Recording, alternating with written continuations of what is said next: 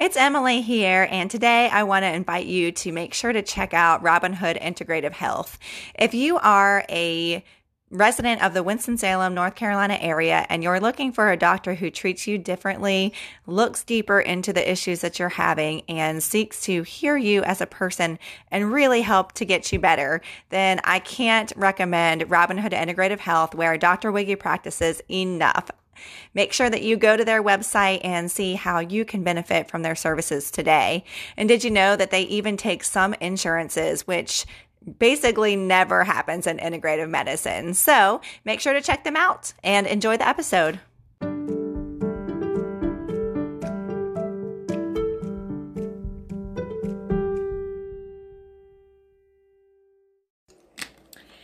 Everybody, and welcome to Healthy Discourse. It's Emily and Dr. Wiggy, and we are going to be talking about a very sensitive but important topic, a medical topic today, and that is hair loss. So, there are many reasons, uh, many conditions that cause hair loss, but it can be something that's very overwhelming for both women and men, um, especially as we get older and or when it happens suddenly. And there are lots of different underlying causes for hair loss. So we're going to scratch the surface today with a couple of those with dr wiggy's expertise. And uh, let's just roll. So how many of what percentage of your patients would you say complain of hair loss about something or the other? It's a somewhat difficult question to answer as far as a percentage goes I, you I don't keep those statistics in my head, kind of an estimate. Um, but I'll, I'll, do my best as far as guessing as what percentage that I that I see. I'll tell you this though, um, it's definitely a significant percentage. Yeah, and I'd say it's it's actually increasing in in number. I'm having a lot more people uh, complain about hair loss. Um, again, I don't know, probably one out of maybe one out of six maybe complain about hair loss, okay. something like that. Usually yeah. a couple couple per day is usually I have some complaints about that, and those are just the people that bring it up. Right. You know, a lot of people either are too embarrassed by it, or they're seeing somebody else, uh, like dermatology or something, and so they feel like they're already having it addressed. Right. So it's it's a significant percentage, um, and like I said, it's a very um, it's a very it is a very sensitive topic for people. for I'd probably say for women more than more than men. Right. But both well, I think a... culturally it's more acceptable sure. for men to lose hair as they get older, and then they just shave their heads and right. like, oh, it's like the the the sexy bald guy look, and that's right. just like women don't. Most women don't shave their heads and right. feel that way. Right. So when mm-hmm. so when you know a woman brings this up to me, I, I definitely take this very seriously because I do think that that is it's not vanity. That's not vain. It does represent probably some underlying health issues. But I think it's also really important to mm-hmm. fix because if you don't feel good about your hair or about the way you, you look or you know those types of things, it does affect you overall with your health. So I think it's an important thing to address. Well, and for women, our hair is a significant part of our appearance. Not so much like you look amazing or you know, but like hair is like part of what it frames our face, right? Mm-hmm. And so it's it's not vain as much as it is this is how I've always looked and it's so yeah. drastically different and like I don't know what's going on and that's just yeah yeah yeah so. no I think it should be I think it should be taken seriously and I think unfortunately it's oftentimes just brushed aside mm-hmm. as like oh well you know try this or you know mm-hmm. or well I'll send you to dermatology where when it actually is a very complicated process because there's lots of factors that affect hair growth and so we have to look at all these different factors in order to help get the hair back to the way it was. Okay. So let's start with what would you say is the most um, common underlying cause of hair loss? And excuse our dog, she hasn't gone on a you know what yet today. We can't say out loud, and she's so whiny and she's hanging out with us. So if you hear whining, that's not a child, it's the dog. So well, anyway. so the most common, I'll, I'll, give you kind of a list of the most common because it's it's usually not just one thing in particular. Uh, I would say these are the things that you you definitely need to consider. So low thyroid, that's very common. That's one of the most common symptoms of low thyroid, and that means suboptimal thyroid, not necessarily full blown hypothyroid. Uh, then low iron, also very common uh, with hair loss. Hormone imbalance, either uh, too much or too little of certain hormones. Uh, estrogen, progesterone, testosterone all need to be considered. And then other vitamin and minerals as well. So vitamin D is uh, another important one, and uh, vitamin B12. So there are there are a handful, and that's those are just the um, the basic ones. There are also some other uh, variables that should be considered, and this is we've seen this some with uh, after COVID, is that hair is also very sensitive to toxins and inflammation. So if there is increased inflammation in the body, or if there's increased toxic, toxicity from from something, uh, so we see this with different environmental toxins, cosmetics, you, you name it, as well as again uh, kind of the spike protein toxicity. We're seeing lots of different uh, lots of different inflammatory causes for hair loss as well. So I know it's a lot, but well, well, yes. And so what I would imagine is it can be really hard to pinpoint Mm-hmm. what is the trouble, what is the problem, which of course is always the challenge with integrative medicine because Yep. oftentimes people come to you with a symptom complaint and there's 50 different things that can be causing Yep. that and That's rather than treat the symptom you start to di- dig deeper yeah. um, so let's go back and talk about how do you end up. So talk about that process when we're talking about hair loss. Mm-hmm. Sure. How you might begin to dig and dive and te- with testing or um, supplements and th- and such. Well, I'll start with just kind of the run of the mill hair loss versus you know like post COVID hair loss because it, it's it's different. So if someone just comes in and say, "Hey, I've just been losing hair, seems to be getting worse. You know, can you help me figure this out?" So first thing I do is we do some some testing. So we try to identify what specific deficiencies this person has. So my general general workup will be uh, a full thyroid panel. So that's free T4, free T3, reverse T3, thyroid antibodies, TSH. A full hormone panel, estrogen, progesterone, testosterone, DHEA, pregnenolone. And then a micronutrient panel. So iron for sure. That includes uh, iron, ferritin, total iron binding capacity, and percent uh, saturation. And then uh, vitamin D and vitamin B12. That's usually my kind of standard workup for just run of the mill hair loss. And then wh- what happens? What are you really looking for um, in those tests to help tr- help Mm-hmm. you diagnose or not? Yes, diagnose. I guess what where those triggers might be. Sure. So the main thing that I'm looking for are what I call suboptimal levels. And a lot of times for hair loss, it is multifactorial, so it's usually not just one thing in particular. For some people it is. For some people it's just one specific deficiency, correct that deficiency and, and they're they're good. But usually what I see is that there's a handful of kind of low low levels that all are contributing or all are uh, are factors uh, with the hair loss. So, for like a thyroid level, for example, uh, they may have you know normal labs, and I put normal in quotations because they they may be within the range, but they're on the low end of the range. So, like free T3, for example, that range is about 2.0 to 4.4, pretty broad range. Because if a person is 2.4, they're normal, mm-hmm. but they're not the same as someone around 4.4. Right. It's a really big, it's actually a really big range. If you think about that, because thyroid controls pretty much so many different processes in our body. Mm-hmm. If you have a 2.2 free T3 compared to a 4.4, that's twice as much. Mm. So it's not a little difference. I know it looks like, oh, it's just two points difference. No, it's twice as much difference. Right. And that, that is a big change, but that's within the normal range. So we look for we look for optimal levels. So that's thyroid is one of those examples. Again, iron I think is really important uh, for hair, and this is another one where the levels can be normal but not optimal. So for like uh, percent saturation, for example, the range is like 15 to like 55, I believe. Can be so if the percent saturation is 20, oh, it's normal, but it's not optimal. Right. We want up around 35 or higher. Same thing with ferritin. Ferritin is a storage form of iron. You know, the range for that is very broad.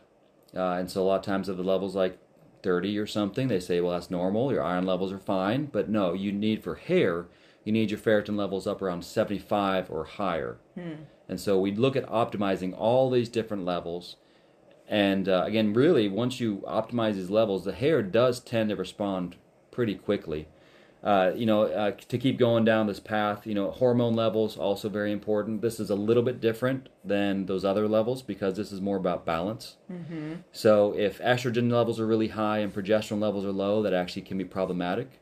If testosterone levels are really high and the other hormone levels are low, that can be problematic. So there's different ways that we balance the hormones depending on what we see, and that's where it's so individualized. Is Right. that there's not there's not a one size fits all. It's like oh here everyone take finasteride, for example, it's a pretty common hair loss medication. That blocks the effect of testosterone on the hair. Mm-hmm. That can be helpful if their testosterone levels are really high, but not so helpful if their testosterone levels are normal. Right. Well, and on that note, I mean, there are all kinds of things marketed to women about like hair, skin, and nails supplements. Would you say that those kind of in the generic form are probably not worth investing in, or does it? I mean, obviously, again, it might depend on what the issue is, but on a broader scale, mm-hmm. would you say that some that something more targeted is generally better? Oh, for sure. So I don't think it's bad to get started. You know, if you're like, hey, I'm it's worrying me. I'm I'm losing a lot of hair. What should I do? You know, taking a hair, skin, nails product. We have a good one in the store. Just to like, hey, let's just start the start the process and start mm-hmm. covering our bases. But for the vast majority of people, that's not enough. You actually have to find what the specific deficiencies are, and you have to you have to target those deficiencies. Uh, you know, I was talking about iron earlier. You get a little bit of iron in most of those products, you know, so it helps some, but you're generally limited as far as how much iron you can absorb through your gut you have bowel tolerance. Mm-hmm. Most of the time, if you start getting too much iron, you start getting constipation, you start getting stomach upset and indigestion. So you really can't take that much iron for what most people need when their levels are low. So we've seen that actually doing IV iron is very effective mm. uh, for helping hair come back and help at least slowing down the hair loss and helping it to regrow.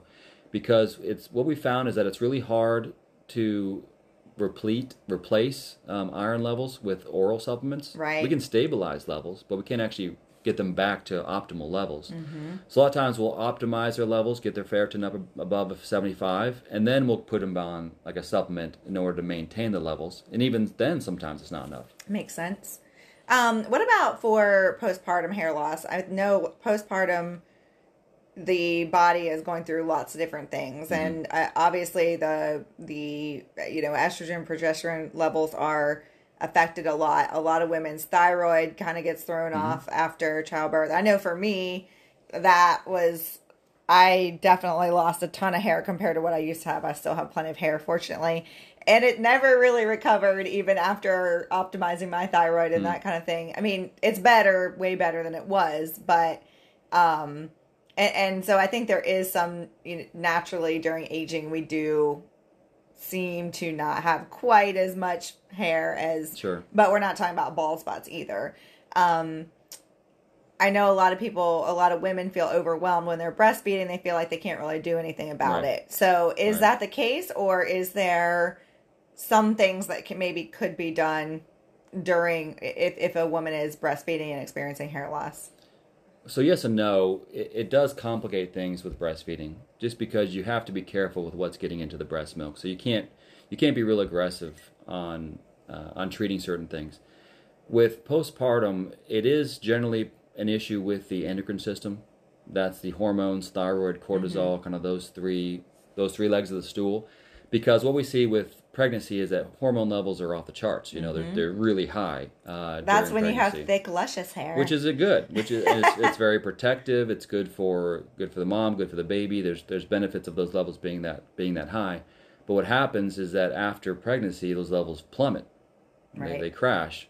And so you go from having these nice, healthy, robust levels to having low levels, especially when you're breastfeeding. And so your body doesn't know what to do with that when it when it causes such a huge change. Mm-hmm. Uh, you know the things that you can do. You can still uh, you can still optimize the micronutrients. You know you can still optimize vitamin D and iron and B12. You can still work on work on those, and then you can you can do some gentle things for hormone balancing, some natural things, but we generally don't start messing with any sort of hormone replacement or any sort of hormone optimization mm-hmm. because that can affect the, the breastfeeding. Right. So we generally don't go down that path. You can also optimize the thyroid. So there, there are things you can do, but you have to be gentler and you have to be more conservative when someone's breastfeeding. Sure. Okay.